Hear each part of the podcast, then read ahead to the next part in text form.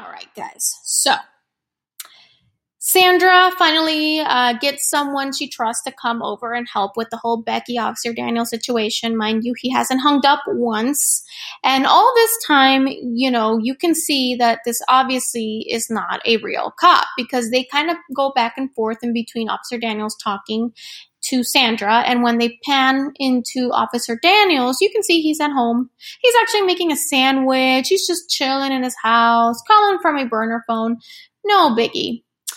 And Officer Daniels has threatened Becky that if she doesn't comply with everything he asks of her, that he's going to get her brother in trouble because for some reason he knows that her brother, her older brother, is a bit of a troublemaker, has had problems in the past with the law, um, and believes he is growing and selling uh, stuff from his home. So he's threatening her, saying, Hey, look, if you don't do what I say, listen here, Chicky, not only are you going down, but we're going to go to your house. We're going to search everything. Your brother's going down. Is going to become a big thing.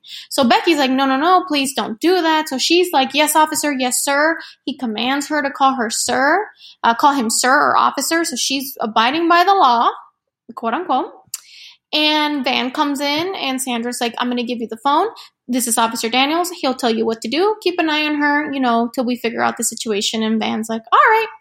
So this is when it gets yet even more worse.